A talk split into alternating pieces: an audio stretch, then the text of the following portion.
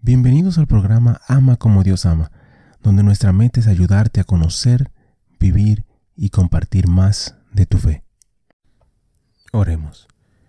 Padre bueno, Padre amado, Padre santo, te damos gracias por tu amor, tu bondad y tu misericordia.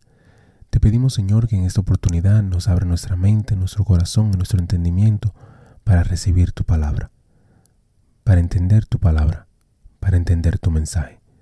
Todo te lo pedimos en el nombre de tu Hijo Jesucristo. Amén. El programa de hoy me gustaría hablar sobre el perdón. El perdón es una palabra la cual necesitamos diariamente. Necesitamos perdonar como necesitamos sentirnos perdonados. Y el, el tema específicamente quisiera compartir con ustedes acerca del Hijo Pródigo. Una historia muy conocida por nosotros, una historia que quizás has escuchado muchísimas veces, pero me gustaría reflexionar sobre algunos puntos específicos de la historia. La historia se encuentra en el libro de San Lucas, o libro de Lucas, capítulo 15, del versículo 11 al 32. San Lucas 15, del 11 al 32. Y dice así. Jesús añadió, cierto hombre tenía dos hijos. El menor de ellos le dijo al padre, Padre, dame la parte de la hacienda que me corresponde. Y él le repartió sus bienes. No muchos días después, el hijo menor, juntándolo todo, partió a un país lejano y allí malgastó su hacienda viviendo perdidamente. Cuando lo había gastado todo, vino una gran hambre en aquel país y comenzó a pasar necesidad.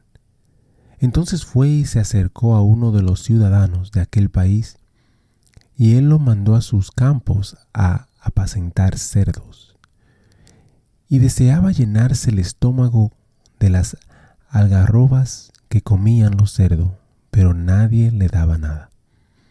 Entonces volviendo en sí dijo, ¿cuántos de los trabajadores de mi padre tienen pan de sobra? Pero yo aquí perezco de hambre.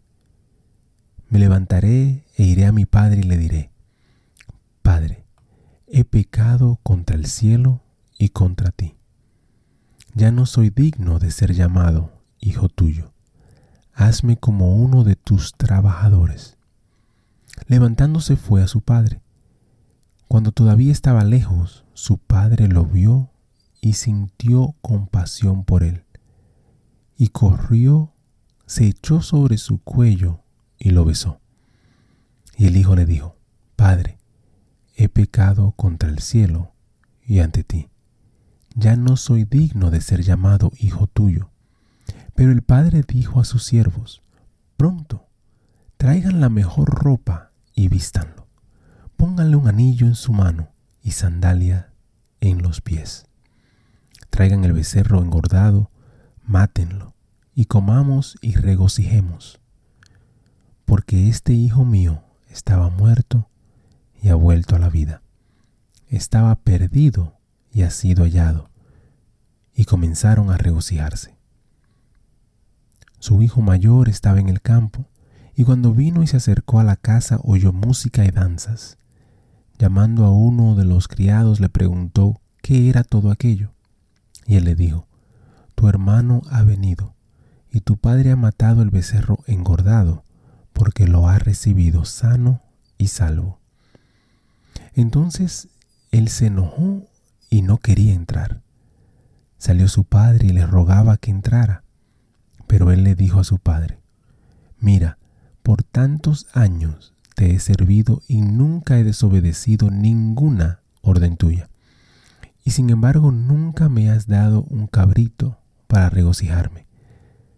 Pero cuando vino este hijo tuyo, que ha consumido tus bienes con rameras, mataste para él el becerro engordado. Y su padre le dijo, Hijo mío, tú siempre has estado conmigo, y todo lo mío es tuyo. Pero era necesario hacer fiesta y regocijarnos, porque este tu hermano estaba muerto a la vida. Estaba perdido y ha sido hallado. Palabra de Dios. La palabra, ah, la, parábola del hijo pródigo es una parábola muy conocida por muchos, muy popular. Me gustaría reflexionar un poquito sobre ella, pero quizás en unos puntos específicos. Si pensamos en el hijo y lo que le pide al padre, su herencia. En algunas versiones de la Biblia dice hacienda, como esa que acabo de leer, pero en otras se conoce como su herencia. Entonces podemos pensar que en realidad el hijo le está diciendo al padre, Padre, tú estás muerto para mí. No quiero vivir contigo, no quiero saber más de ti. Me importa más el dinero. Dame mi parte y me voy. Quizás es fuerte pensarlo de esa manera, pero es lo que él estaba diciendo en otras palabras. Al pedir a su padre la herencia, la cual solo se da cuando una persona muere. El hijo estaba diciéndole al padre que ya no le importara, ya no le importaba. Él lo que quería irse, quería el dinero. No le importaba a su padre, no le importaba a su hermano, no le importaba el lugar en el cual estaba. Ahora piensa en tu vida. ¿Cuántas veces tú le has dicho a Dios, Padre, estás muerto para mí? Dame lo que me pertenece y no te necesito. ¿Cuántas veces le has dicho al Padre, yo puedo solo, yo quiero hacer las cosas a mi manera? Más adelante en, en la lectura, vemos que en la parábola el hijo gastó todo el dinero, pasó hambre al punto de buscar trabajo cuidando cerdos. Y si te pones a pensar, el hijo pródigo era judío. Y para los judíos el cerdo es lo más vil o bajo que hay en el mundo. Es un animal impuro para ellos. Entonces un trabajo de cuidar cerdos es lo más bajo que un judío podía tener o podía encontrar. Y sin embargo, dice que el hijo tenía tanta hambre que quería comer la basura que le daban a los cerdos. Imagínate qué tanta hambre tenía ese, ese joven que no le importara comer la basura que le echaban a los cerdos, el animal impuro para él. Pero reaccionó. Se dio cuenta de que tenía un padre rico, tenía un padre que lo tenía todo, y decidió pedir perdón. Estando lejos, cuando iba regresando, dice que el Padre lo ve y el Padre corre hacia él y lo perdona. Es importante pensar que el Padre lo vio de lejos, dice en la lectura, lo cual me hace a mí pensar o me hace a mí reflexionar que el Padre siempre estaba buscando, siempre estaba esperándolo, siempre estaba ansioso por su Hijo, porque no lo va a poder ver de lejos si no está buscando verlo, si no lo está viendo. Y dice que lo vio desde lejos. Y no tan solo lo vio, sino que corrió hacia él. Y pensamos en este, el padre del hijo pródigo. Y el padre del hijo pródigo, pródigo era una persona apoderada, una persona con dinero, una persona rica. Se podía considerar un rey en ese tiempo. Las personas apoderadas, las personas con dinero, las personas ricas, en ese tiempo no corrían. Al contrario, las personas corrían hacia ellos. Porque el correr hacia algo era un símbolo de bajeza, un símbolo de servidumbre, un símbolo de personas que sirven a otros, que necesitan de otros. Y por eso las personas corren hacia donde ellos y no ellos hacia donde las personas.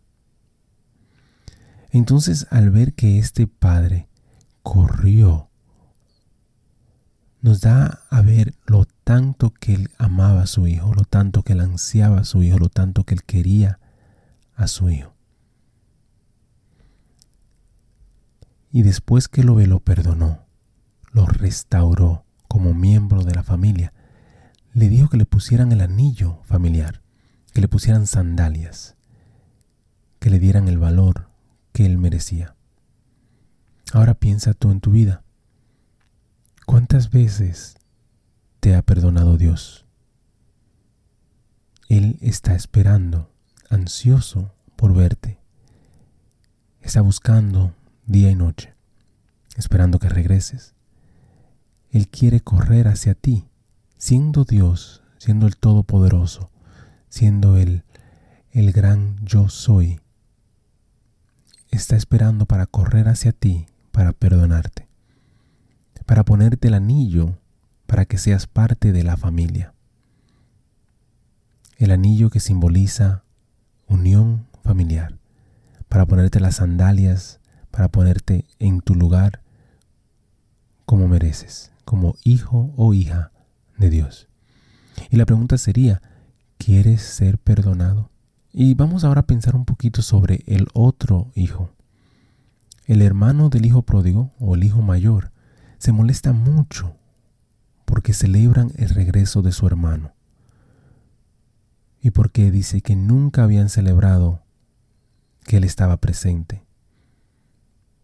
Que él siempre ha sido un hijo ejemplar. Y piensa, ¿cuántas veces has juzgado a otros porque son pecadores? ¿Cuántas veces piensas que porque estás en la iglesia, porque estás en grupos de oraciones, porque estás en grupo de estudios bíblicos, porque sigues los mandamientos, porque oras, porque rezas, porque vas a misa, que mereces algo de Dios?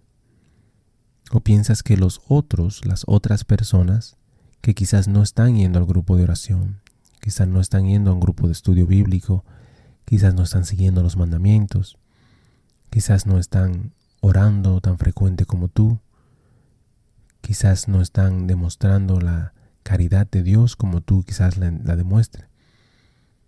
Piensas que ellos, los otros, son pecadores porque no buscan de Dios como tú. O más ahí sal un poco de tu confort. Vamos a salir un poco de tu normalidad. Si eres cristiano, ¿cuántas veces quizás consideras a los otros aquellos no creyentes? Consideras a los otros aquellos ateos, agnósticos, aquellos de otra religión, quizás los judíos, quizás los musulmanes, quizás los budistas, todos aquellos que están fuera de lo que llamamos tu fe, tu creencia. Tú como hermano mayor, que siempre has estado en la casa del Padre, que siempre has estado con el Padre, siempre has estado con Dios en este ejemplo, te sientes quizás traicionado, te sientes quizás con envidia, con un poco de odio, resentimiento hacia aquellos que están fuera de tu fe y sin embargo se muestran progresando, se muestran contentos, alegres, se muestran caminando hacia adelante.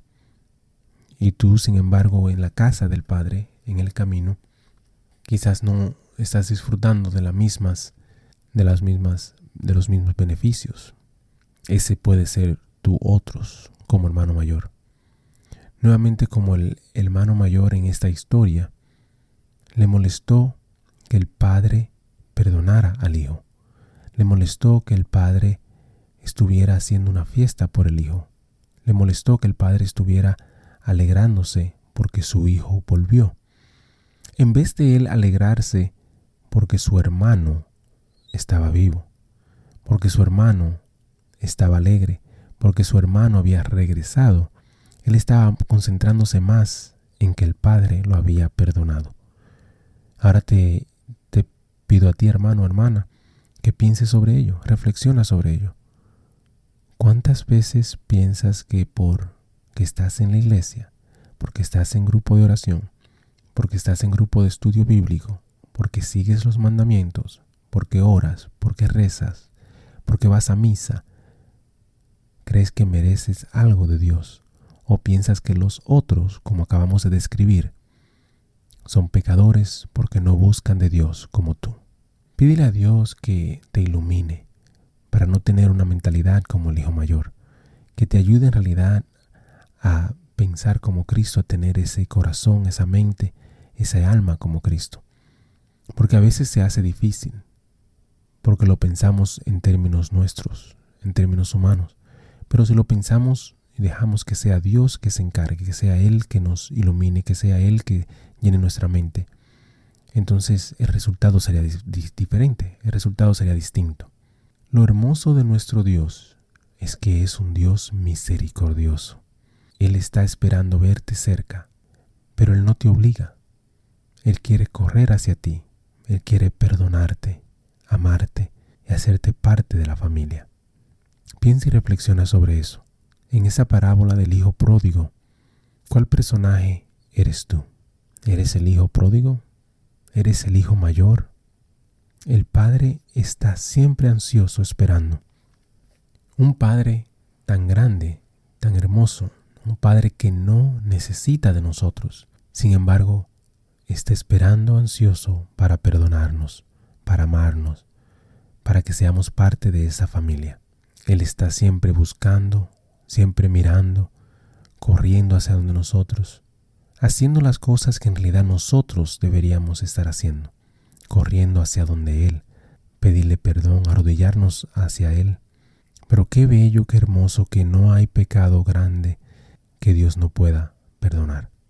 Qué bello, qué hermoso que Dios te está llamando hoy día a que escuche este mensaje por alguna razón u otra. No sé en realidad dónde estás en tu caminar, no sé dónde vas en la jornada, no sé en qué situación te encuentras hoy día, pero Dios te quiere decir que Él te ama.